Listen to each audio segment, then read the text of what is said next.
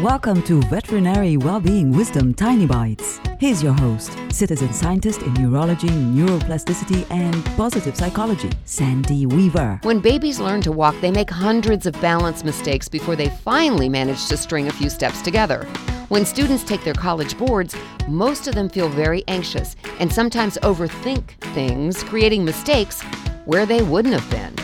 When babies fall, they don't chastise themselves. When students get a bad grade on a test, they do. What happens in the intervening twenty or so years? Other people imposing their expectations on us. The next time you notice your brain beating you up for making a mistake, stop and listen. Whose words are those? Whose disapproval is that?